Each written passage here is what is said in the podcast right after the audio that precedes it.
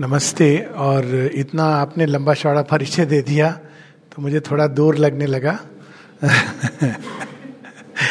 एक पहचान है जिससे हम सब जुड़े हुए हैं, और वो पहचान केवल ये नहीं है कि हम मनुष्य हैं। मनुष्य तो खैर बहुत वैरायटी के होते हैं, पर मनुष्य की पहचान क्या है, मनुष्यत्व की पहचान क्या है। मनुष्य केवल दो पाया जीव नहीं है जो हम लोग पढ़ते आए हैं, ना केवल वो एक सोशल एनिमल है जो हम अपनी वेस्टर्न साइंस से प्रभावित पुस्तकों में पढ़ते हैं कि man is a social animal, सामाजिक पशु। ये हमारा चिंतन नहीं है। भारतीय चिंतन ये है कि मनुष्य एक अपने अंदर एक दिव्यत्व को धारण किए है, और उस दिव्यत्व को जानना, पहचानना, जीवन में प्रकट करना, अभिव्यक्त करना, यही उसका असली उद्देश्य और असली कर्म है। श्री अरविंद दिव्य जीवन में एक जगह लिखते हैं, the ascent to the divine life is the work of works, the soul acceptable sacrifice, without which he would be nothing more than a worm which has formed itself in a little pool of mud and water. मनुष्यत्व की पहचान क्या है? ये है। हमारा काम क्या है? अक्सर लोग पूछते हैं आप क्या काम कर रहे हैं। आश्रम में भी पूछते हैं क्या काम कर रहे हैं आश्रम में। हम कुछ भिन्न काम नहीं कर रहे हैं, जो सारी सृष्टि उस काम में लगी है, और वास्तव में वो काम मनुष्य नहीं कर रहा है, ईश्वर कर रहे हैं, और हमें उसमें सहयोग देना है। कौन सा काम है जो सारी सृष्टि में हो रहा है? सारी सृष्टि में एक ही काम हो रहा है, जिसको अगर हम बाहर से देखें, एक तो नित परिवर्तन हो रहा है, दूसरा वो परिवर्तन एक दिशा के अनुसार हो रहा है। सब कुछ परिवर्तनशील है, ये तो हम सब सुनते आए हैं, इसके लिए कोई दर्शन शास्त्र की आवश्यकता नहीं है।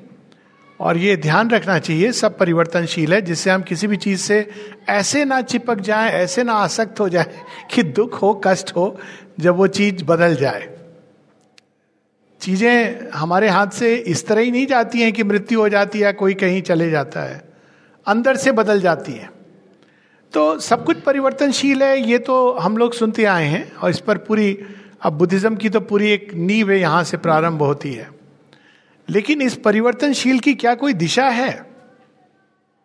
यहां पर श्री अरविंद हम लोगों को कह रहे हैं कि हाँ, ये परिवर्तन की एक दिशा है, और वो दिशा है कि अंततः सृष्टि के अंदर जो सृष्टिकर्ता जुड़े छिपे हुए हैं, वो अपने आप को नाम और रूप के माध्यम से प्रकट कर रहे हैं। जैसे एक कलाकार है या एक लेखक है, वो किताब लिख रहा है, महाभारत लिख रहा है, पहले चैप्टर दूसरे चैप्टर में आप उससे पूछेंगे क्या लिख रहे हो? कहानी लिख रहा हूं। अगर आप पूछेंगे कि कहानी का क्या उद्देश्य है, और अगर लेखक व्यास जी कहते ऐसे मैं सोच रहा हूं कि बीच में आधी अधूरी कहानी को मैं बंद करके दी एंड लिख दूंगा, तो आप क्या कहेंगे? सर क्या कर रहे हैं आप? कहानी का कुछ तो उद्देश्य होगा। तो भारतीय चिंतन में ये दो विचारधाराएं रही हैं, एक जो मनुष्य पे दी एंड कर देती हैं। बचपन से हम लोग भजन सुनते आए हैं, नर्तन चोला कितनी कठिनाई से मिलता है। किस लिए मिलता है? केवल बाहर की संपदा नहीं, बाहर की संपदा अपनी जगह है, उसका स्थान है, लेकिन अंदर की संपदा बटोरने के लिए और सबसे अधिक दिव्यत्व को प्रकट करने के लिए, क्योंकि जो हमारे अंदर छिपा है वो प्रकट होना चाहिए। व्यास से आप पूछते कि क्यों लिख रहे हो, तो व्यास जी ये कहते मेरे अंदर जो है वो मुझे प्रकट करना है। और जब अब वो महाभारत लिखते हैं तो उसमें कई सारी सुंदर मोड़ हैं, कई खतरनाक चीज़ें भी हैं, कई चीज़ें दृश्य ऐसे हैं जिनको देख के हृदय आनंद से भर उठता है, कुछ ऐसे दृश्य हैं जिनको देख के इंसान मनुष्यता शर्मसार हो जाती है। ये सब क्या लिख रहे हो? और व्यास जी से पूछते कि आप ये क्या लिख रहे हैं? तो कहते मैं श्री कृष्ण लीला लिख रहा हूं अपने अंदाज से। महाभारत के को अगर हम पढ़ें तो बड़ी इंटरेस्टिंग पुस्तक है। अनलाइक भागवत, जहां श्री कृष्ण की बहुत सारी कथाएं हैं जो मिरेकल्स के रूप में हैं, महाभारत में सब जगह श्री कृष्ण छिपे हुए हैं। एकदम स्पष्ट होता है कि ये श्री कृष्ण एक गॉडहेड हैं, लेकिन कहीं पर भी व्यास ऋषि प्रत्यक्ष रूप से नहीं कहते हैं कि ये भगवान है। एक जगह केवल उनके लिए एक ऐसा शब्द यूज करते हैं, प्रयोग में लाते हैं, जिससे आपको लगेगा कि इन्होंने सब कह दिया। श्री कृष्ण, अलग अलग जगहों पे हम लोगों ने उनके इतने नाम सुने, लेकिन महाभारत में एक जगह केवल कहते हैं अप्रमेय, जिनको जिनकी हम था नहीं पा सकते, इमेजरेबल, बस उतना कह के वो सब कह जाते हैं कि ये हैं, महाभारत के मुख्य पात्र हैं ये। और कहीं वो बांसुरी बजा रहे हैं, कहीं वो नृत्य कर रहे हैं, कहीं वो युद्ध कर रहे हैं, इन सब के द्वार से गुजरते हुए वो एक राष्ट्र की स्थापना कर रहे हैं, और ऐसा राष्ट्र जो अगले 3000 वर्षों तक सुरक्षित रहता है। लोग पूछते हैं ये प्रश्न, कल भी किसी ने मुझसे ईमेल के ऊपर पूछा, कहा श्री कृष्ण ने बहुत गलत किया, अर्जुन अगर अपने मन की सुनता और मोड़ लेता रथ को तो वो तो सारथी है, उनको मुड़ना होता तो कितना अच्छा होता, महाभारत का युद्ध टल जाता। तो मैंने कहा कहानी वहां खत्म नहीं होती, महाभारत का युद्ध अर्जुन के लिए टल जाता, लेकिन उसके बाद जो राष्ट्र में कोहराम होता, राष्ट्र तो था ही नहीं, उसके बाद कितनी द्रौपदियों का चीरहरण होता, मंगोल्स और जितने मुगल्स जो इतने 2500 3000 वर्षों तक सुरक्षित रहा भारत श्री कृष्ण के तेज से, वो सब कब के आ चुके होते, और जो दुर्गति होती उसकी तो बात ही अलग है। तो ये सब जो सारी यात्रा है वास्तव में एक दिव्य प्रकटन की ओर ले जा रही है। This is a wonderful thing. ये जानना, ये केवल कि इसका एक प्रयोजन है, ये प्रयोजन सृष्टि से भाग जाना, मुक्ति मिल जाए, जन्म कर्म का फेरा हमारा छूट जाए, ये एक एस्केपिस्ट धारा भारतवर्ष की मानसिकता में कहीं ना कहीं प्रवेश कर गई, और उस टेंडेंसी के बहुत दुष्परिणाम निकले।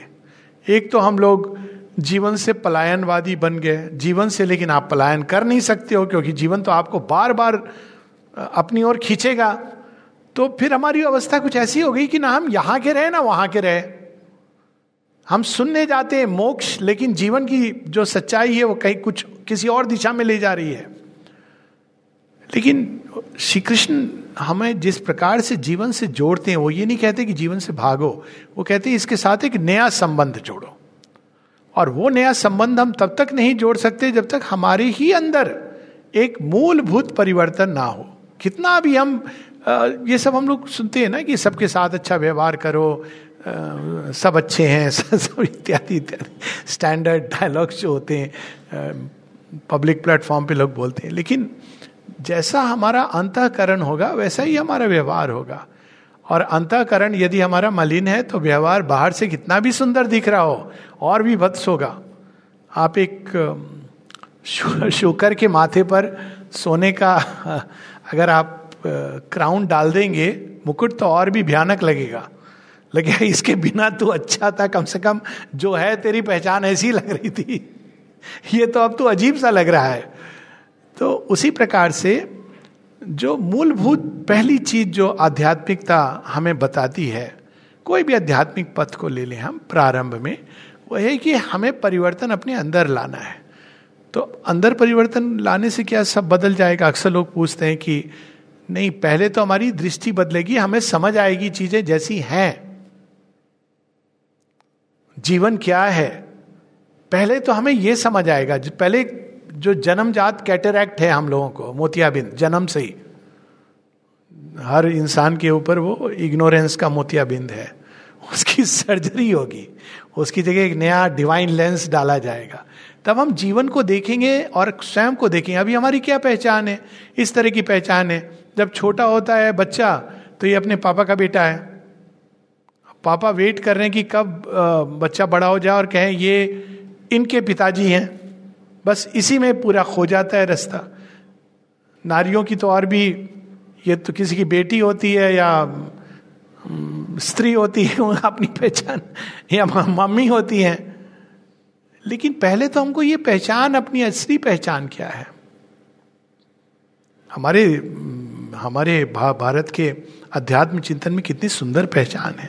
नारी तो नारायणी, इट इज समथिंग अमेजिंग, शक्ति स्वरूपा हो।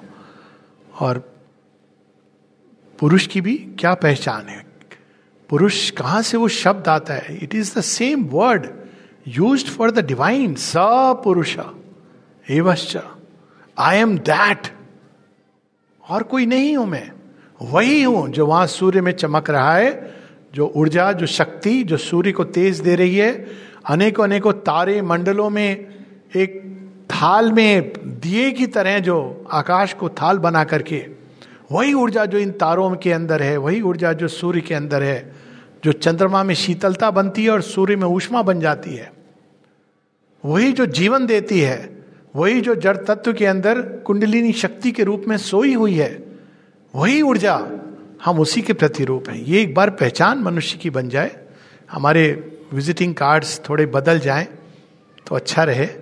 तो आध्यात्मिक जीवन सबसे पहले हमको अपनी सच्ची पहचान देता है, वो जरूरी है, एक नवीन दृष्टि देता है जिससे हम चीज़ों को नए रूप में देख पाते हैं।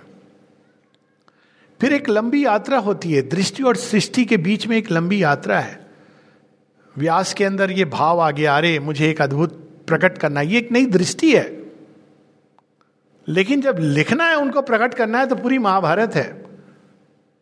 इसलिए बहुत आवश्यक है हम सबको ये जानना कि हम कहाँ जा रहे हैं। ये एक आज के युवकों में ये समस्या होती कि ये पहले भी रही है, लेकिन अभी कहाँ जाना है, क्या करना है जीवन में, क्या लक्ष्य है। अब यहाँ पे हम श्री अरविंद का द सोल एक्सेप्टेबल सेक्रीफाइस, जीवन एक यज्ञ है।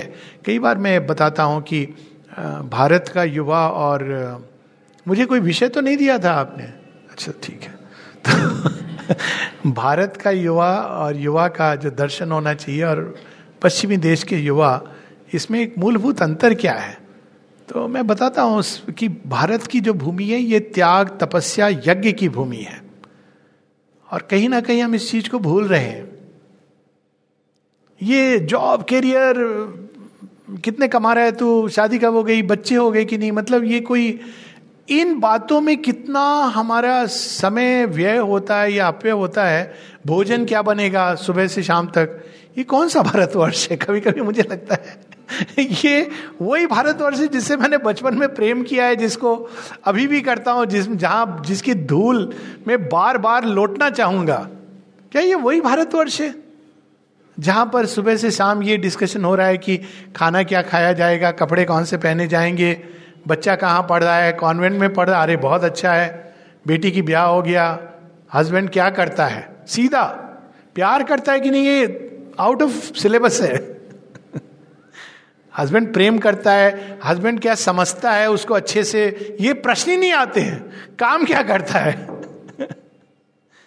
काम कुछ भी करे, उनका संबंध काम से थोड़ी जुड़ा है, हृदय से जुड़ा है।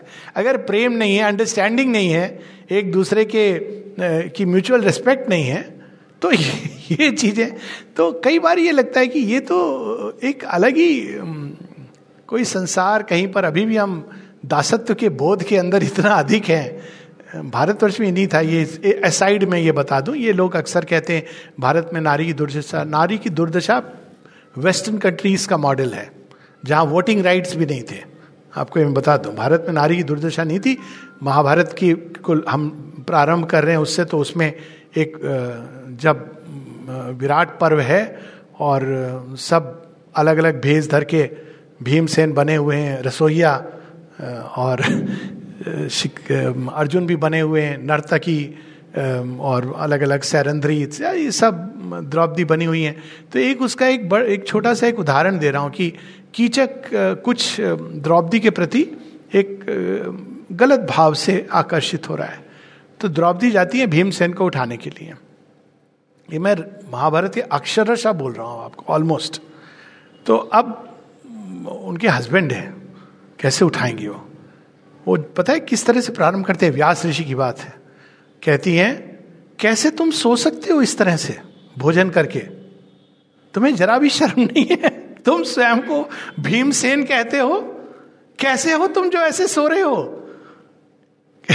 अब जब आप उसको पढ़ते हैं तो आप देखते हैं कि एक mutual respect, care, Draupadi can say this कि तुम किस प्रकार के पुरुष हो, कैसे तुमने अपने नाम, तुम्हारा नाम किसने रख दिया है भीमसेन, और तुम इस तरह से निद्रा में भोजन खा करके निद्रा शयन, ये तुम्हारा जीवन है, ये तुम्हारी नियति है।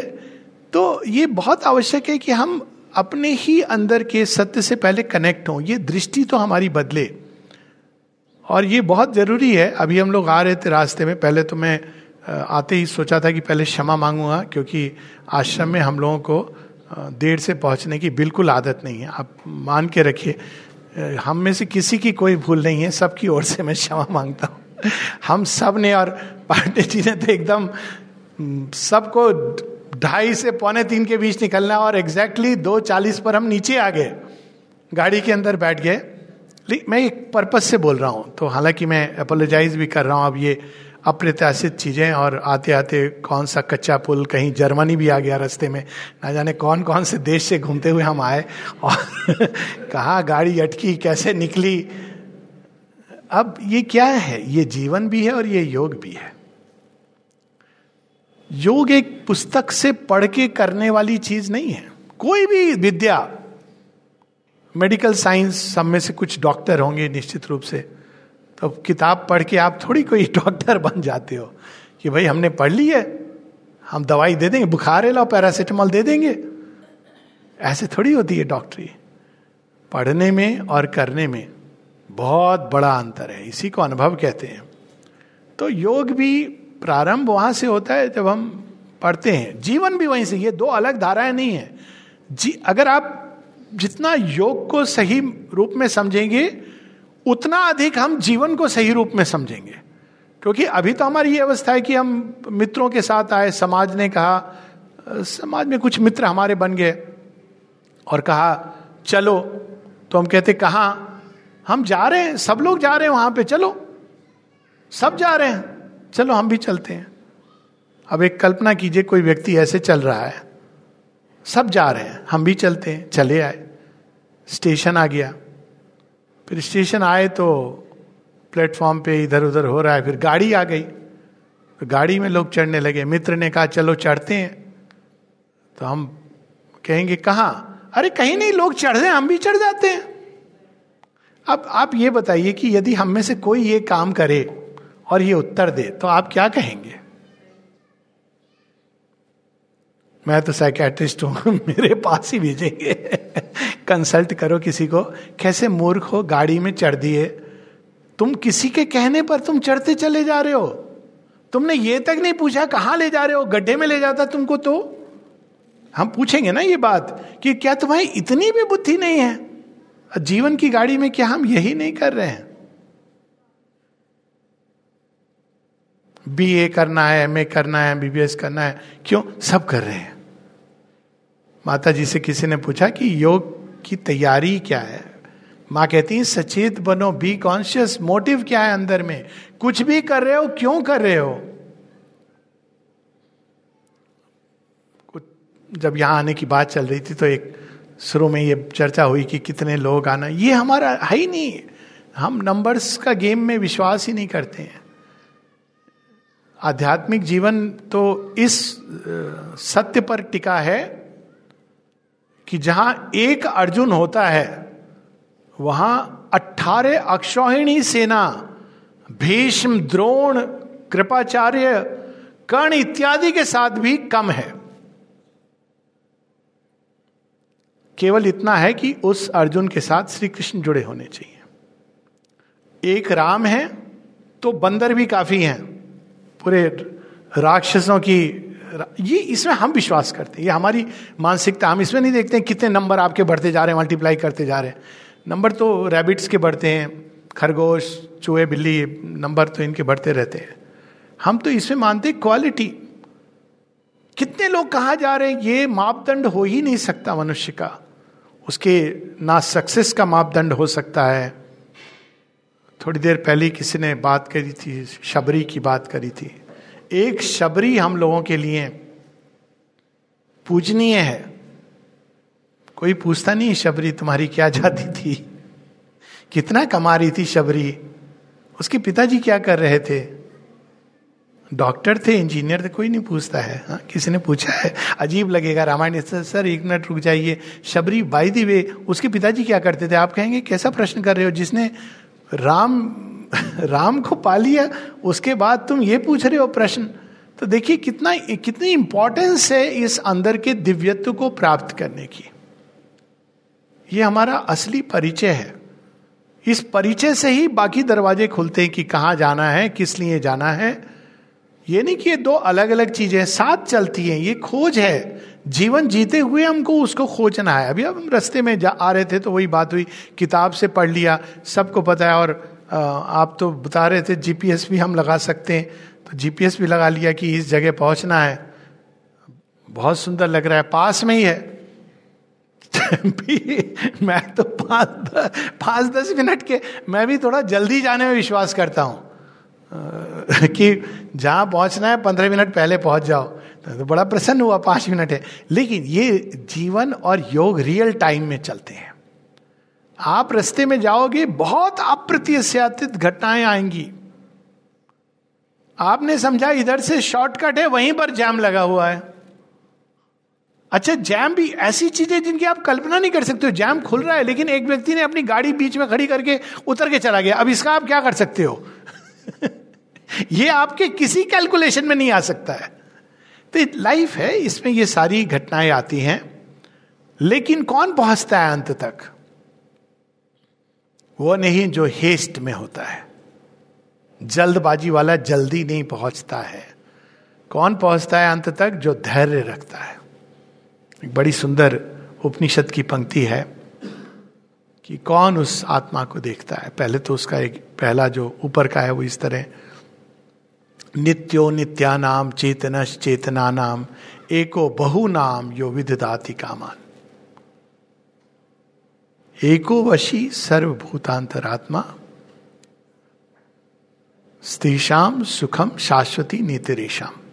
और उसको कौन पाता है? तमात्मस्थम येनु पश्यन्ति।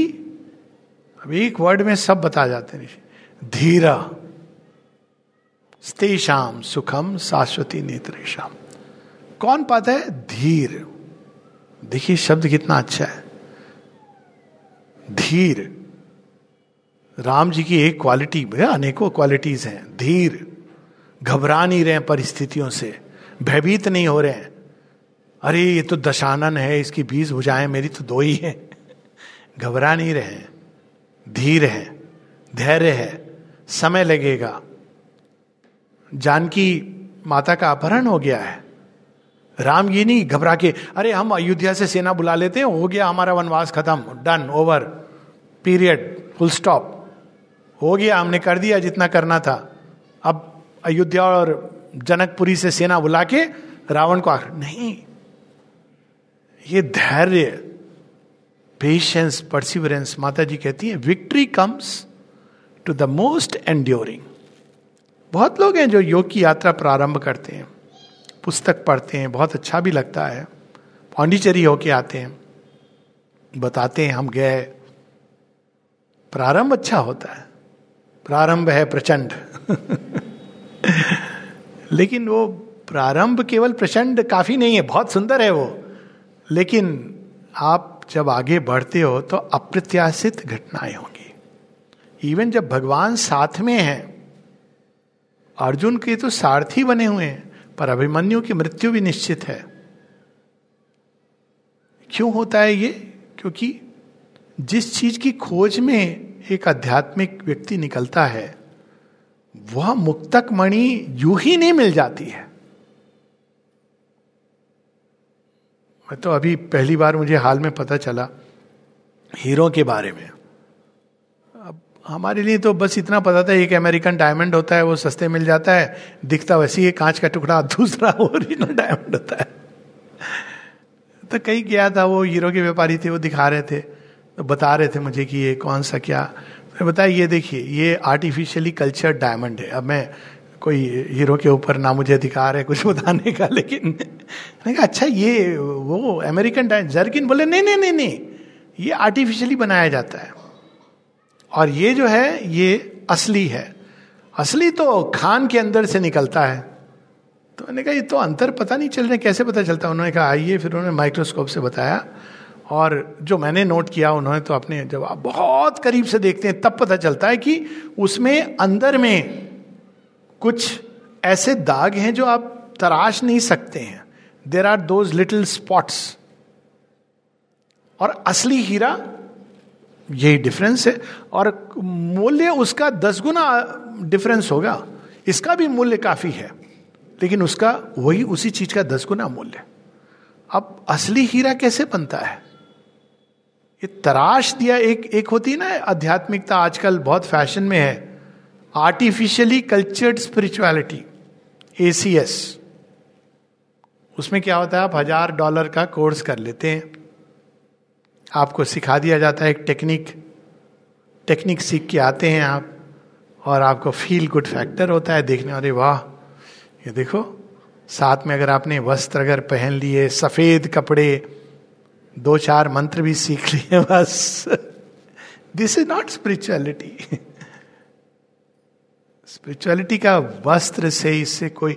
अर्जुन यही तो पूछते हैं श्री कृष्ण से कि आप बता रहे हो स्थित प्रज्ञ जो ज्ञानी है, जो जिसकी बुद्धि पूरी तरह प्रज्ञा में स्थित है, इन द हाईएस्ट विजडम, कैसा बोलता है वो, कैसे वस्त्र पहनता है, कैसे उठता है, कैसे चलता है?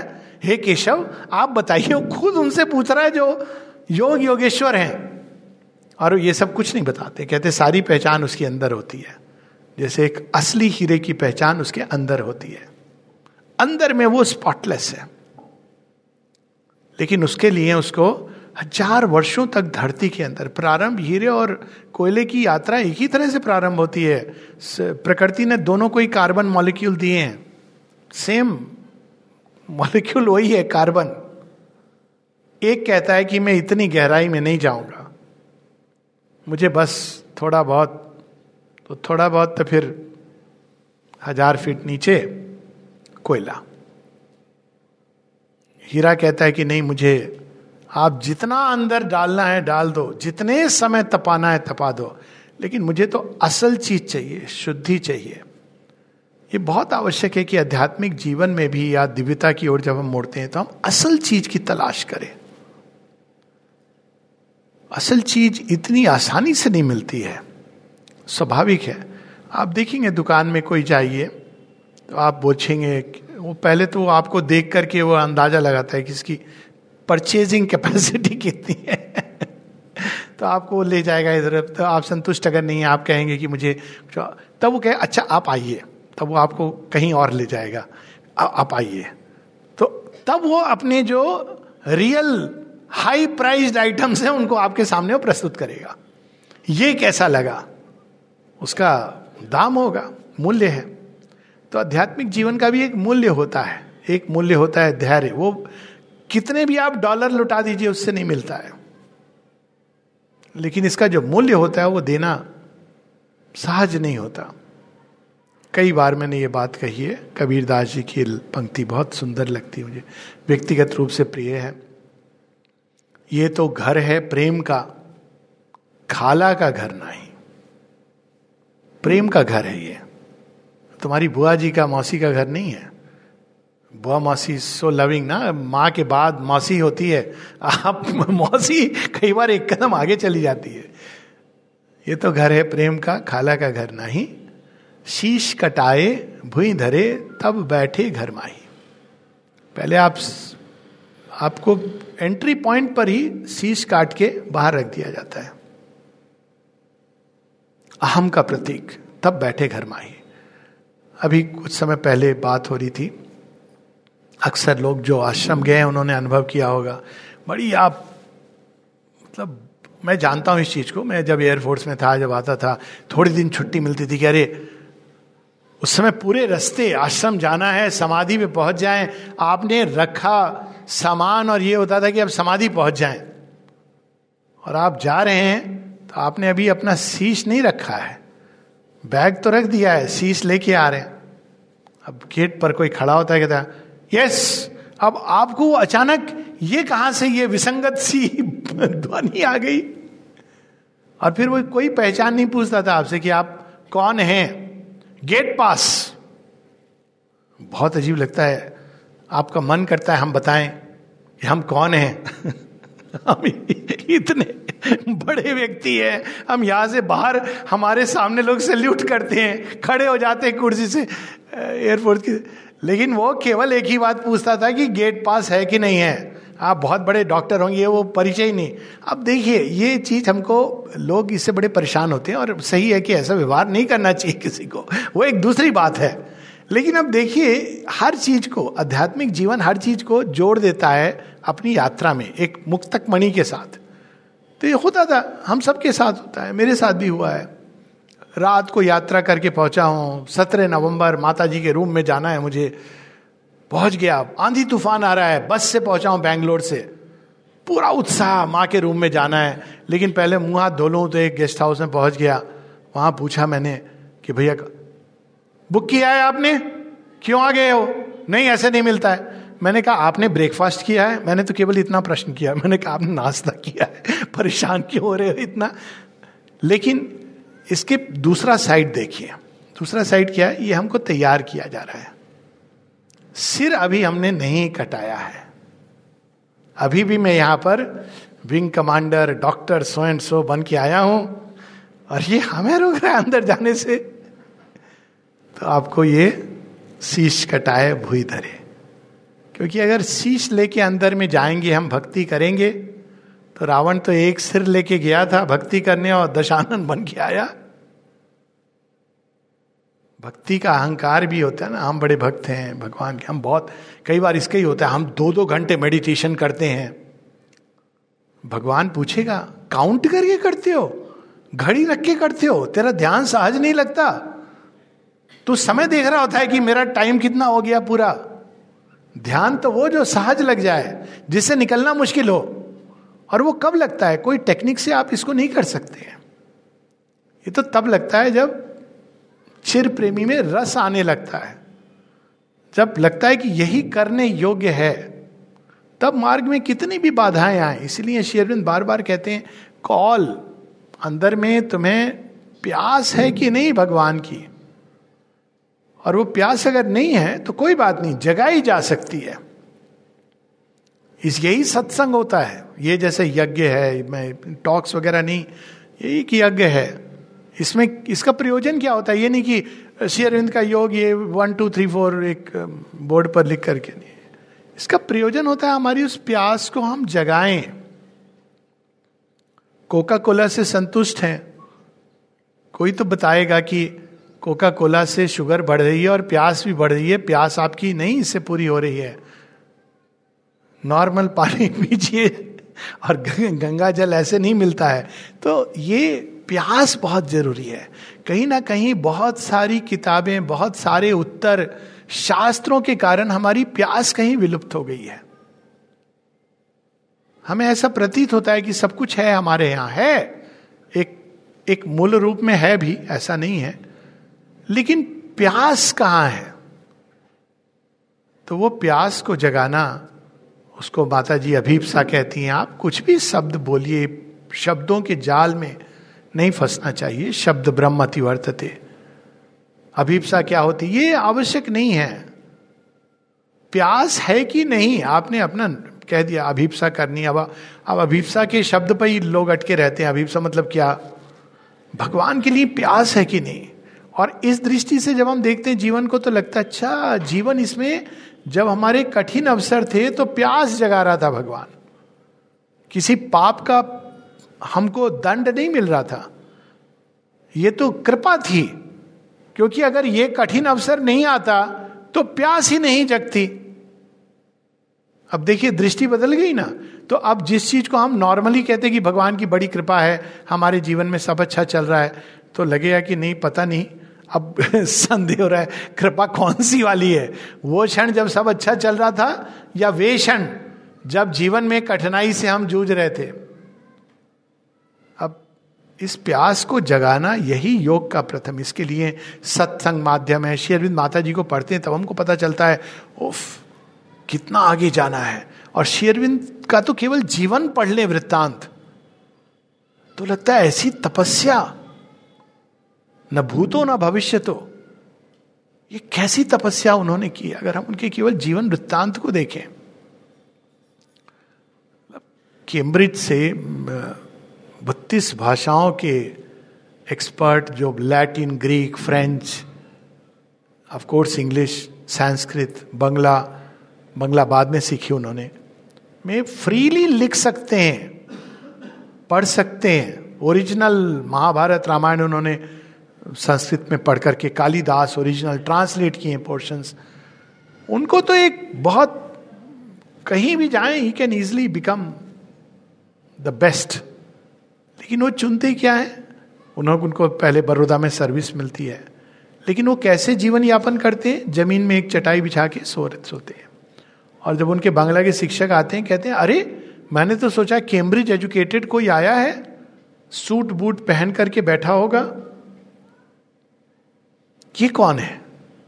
तो उनसे कहा कि आप इस तरह से, कहते हैं हाँ, हंसते हुए श्री अरविंद कहते हैं आपको तो पता ही है भारतवर्ष में ब्रह्मचारी कैसे जीते हैं, आपको तो पता ही है। और इतने सहज रूप से ये सब श्री अरविंद करते चले गए। स्वतंत्रता संग्राम में जिस तरह से उन्होंने अलख जलाया, भगवान ये देखते हैं हमारे अंदर सिंसेरिटी। उन्होंने कभी भी योग, अध्यात्म, तपस्या किसी भी व्यक्तिगत उपलब्धि के लिए नहीं की। एक जगह लिखते हैं कि कोई भी ऐसी वस्तु नहीं है, एकदम श्री कृष्ण का ही लगता है। गीता में जो श्री कृष्ण कहते हैं, देख अर्जुन, कोई ऐसी चीज नहीं है जो मेरे लिए प्राप्य नहीं है, किंतु मैं लोक संग्रहार्थ ये कर्म कर रहा हूं, क्योंकि अगर मैं कर्म नहीं करूंगा तो ये सृष्टि पीछे की ओर चली जाएगी। बिल्कुल वैसी एक बात बात में कहते हैं कि कोई भी ऐसी चीज नहीं है जो मुझे, ना सुपर माइंड की, ना सच्चिदानंद की अपने लिए आवश्यकता है।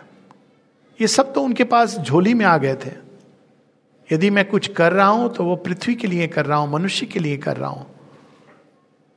और उस तरह से जो उन्होंने तपस्या की, चाहे वो बाहरी रूप में हम देखें, मैं तो एक कमरे के अंदर 26 साल रहना, 8 घंटे रोज चलना, कमरे के अंदर, बाहर भी चलना मुश्किल है। मैंने प्रयास किया एक बार कि देखूं, बड़ी चीजें नहीं, भगवान के पद चिन्हों पर। आधे घंटे के बाद आपका माथा घूमने लगता है जब आप एक कमरे के अंदर आगे पीछे इतने एरिया में चलते हो। 8 घंटे रोज, और किस अवस्था में। भोजन सुबह 9 बजे, 11 बजे, फिर 1 बजे, एक बार तो हद हो गई 4 बजे पहला मील आ रहा है उनका। और धीर की तरह वो बैठे हैं, उनका आश्रम है। ये नहीं कि तुम लोगों को जरा भी ध्यान नहीं है, मैं तुम्हारा गुरु हूं, गुरु की ऐसे सेवा करते हैं, कुछ नहीं। कभी आपने सुना है किसी को जो 9 बजे भोजन, पहला भोजन कर रहा हो, उसका 11 बज जाए, 1 बज जाए, 3 बज जाए, टलते टलते 4 बज जाए? कोई, ये डॉक्यूमेंटेड चीजें बता रहा हूं मैं। निरुद्धा जो उनके साथ थे, 12 years विद श्री अरबिंदो, बढ़िया आप उसको, क्योंकि वो जिस चीज में लगे थे वो इससे कहीं अधिक इंपॉर्टेंट थी। और तब हम कंट्रास्ट करें अपने जीवन को। पहला प्रश्न हम लोगों का यही होता है, खाना खा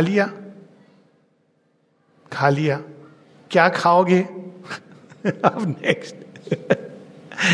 और कहा श्री अरविंद के जब जीवन को देखते हैं, उससे इतनी प्रेरणा, इस तरह से वो जीवन जी रहे हैं।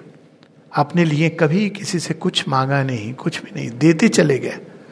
रात 10 बजे से लेकर सुबह 6 बजे तक टाइपराइटर पे बैठ के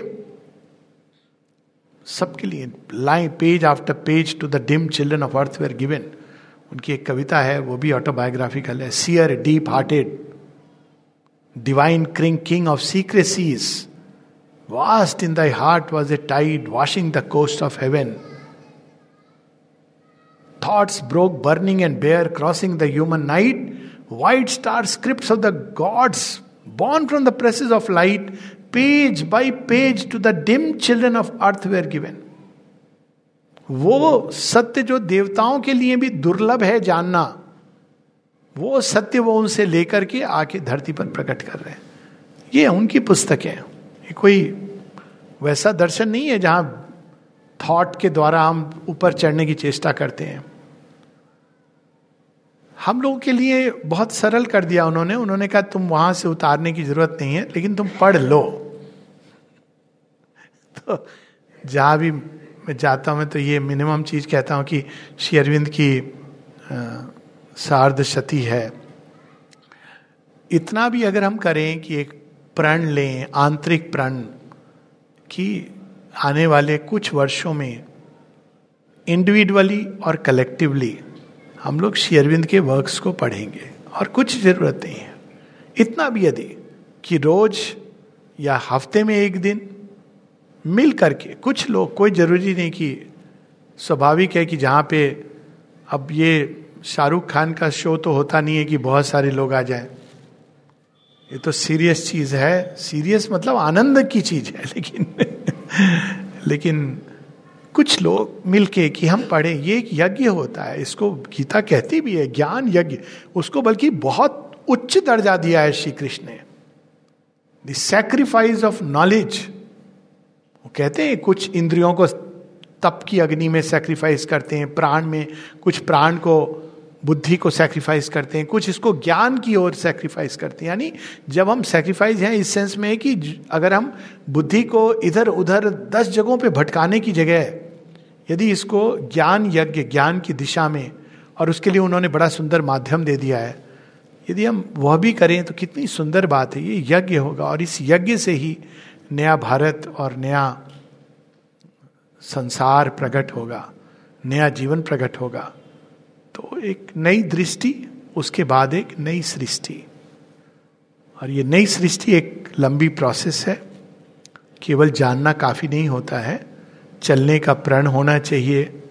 और कितनी भी बाधाएं आए धैर्य के साथ, श्रद्धा के साथ, जब जो चीज़ प्रारंभ की है उसको उसके ग्रैंड एंड तक ले जाना है। अब उसमें सिर कटे या क्या कटे कोई फर्क नहीं पड़ता है। इस भाव से जब व्यक्ति चलता है तो वही अंत तक पहुंचता है। प्रारंभ तो बहुत लोग करते हैं, कई रिलीजियस मूवमेंट बन जाते हैं, लोगों के नाम पर बन जाते हैं। आप देखिए, आप ये तो जग जाहिर है कितने बड़े बड़े मास्टर्स हुए जिनके नाम पर धर्म बने, लेकिन एक बता दीजिए जो उस मास्टर के इतना भी करीब पहुंचा। क्यों? क्योंकि असल चीज वही है जो डिफरेंशिएट करती है हमको। और ऐसा अगर एक भी व्यक्ति हो,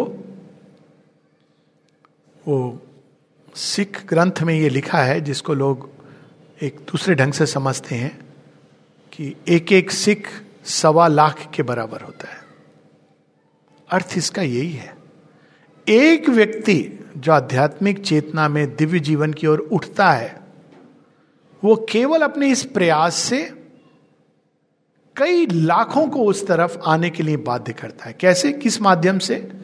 एक छोटा सा उदाहरण देके फिर मैं समाप्त करूंगा, मतलब प्रश्न उत्तर अगर किसी के हों। ये देखिए, बड़े ये संसार ना एक इंटरकनेक्टेड है। कोई भी चीज को देख लीजिए, अगर इंटरकनेक्टेड पूरी सृष्टि है तो एक चीज अगर एक दिशा में उठ रही है तो वहां स्पेस क्रिएट हो रही है। उस स्पेस को कोई ना कोई चीज भरेगी, ये नियम है सृष्टि का। वैक्यूम आप नहीं कर सकते हो, वैक्यूम जैसे ही कहीं क्रिएट करते हैं वहां चीजें रश करेंगी। और इसीलिए कई लोग जो कहते हैं विचार शून्य हो जाएंगे इत्यादि, विचार शून्य होना काफी नहीं है, आप उसको किस चीज से भरते हो। नहीं तो वापस वही जरासंध बार बार जुड़ जाता है। जब तक आप उस गैप को साक्षात स्वयं एक शिवलिंग बना करके नहीं बीच में डाल देते हो, भर देते हो, तो बार बार जुड़ जाएगा, वही प्रवृत्ति के साथ खड़ा होगा।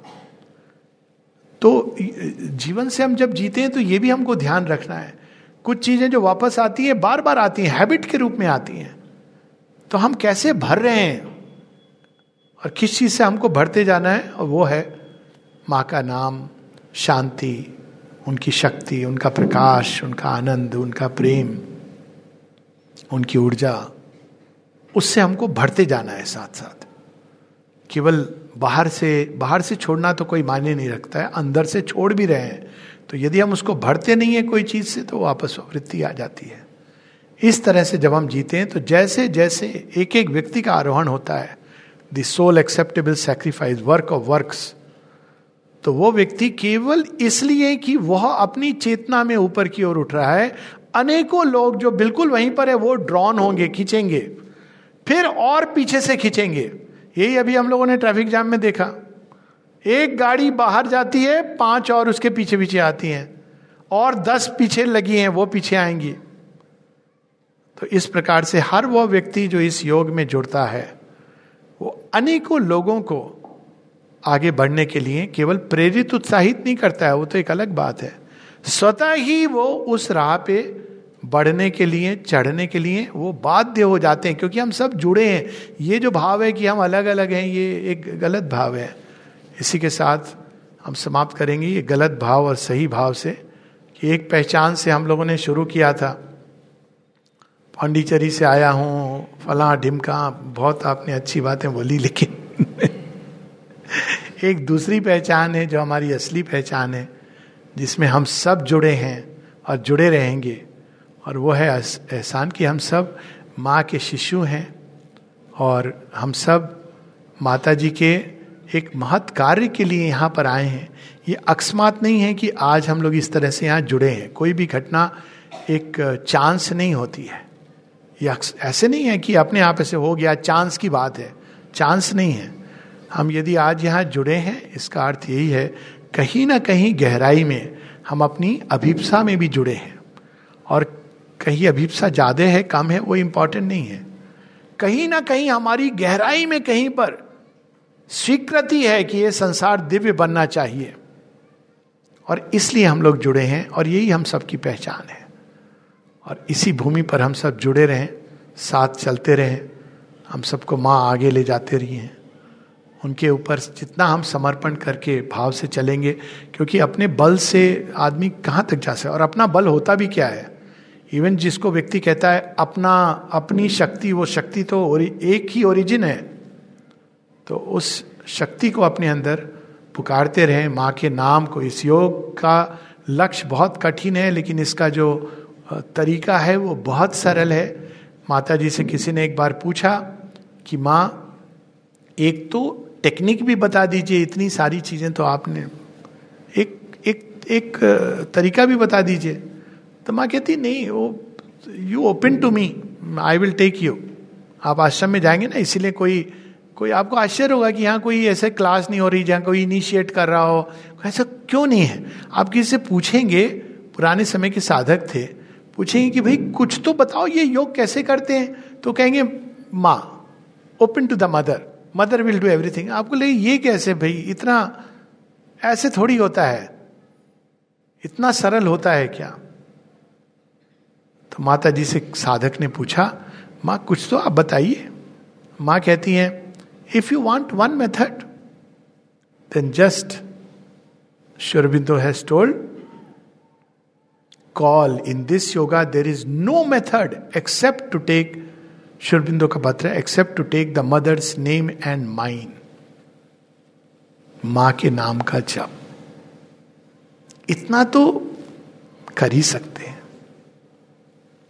तो कुछ क्षण हम लोग माँ की चेतना में, अंदर में माँ के नाम को जप करते हुए कुछ क्षण केवल शांत रहेंगे, फिर प्रश्नोत्तर के लिए हम लोग खोलेंगे। जस्ट ए फ्यू मोमेंट्स, हृदय के अंदर माँ माँ माँ माँ माँ माँ माँ माँ।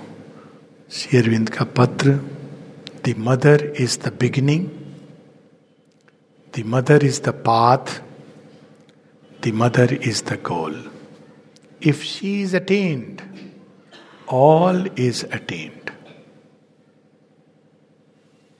जय माँ।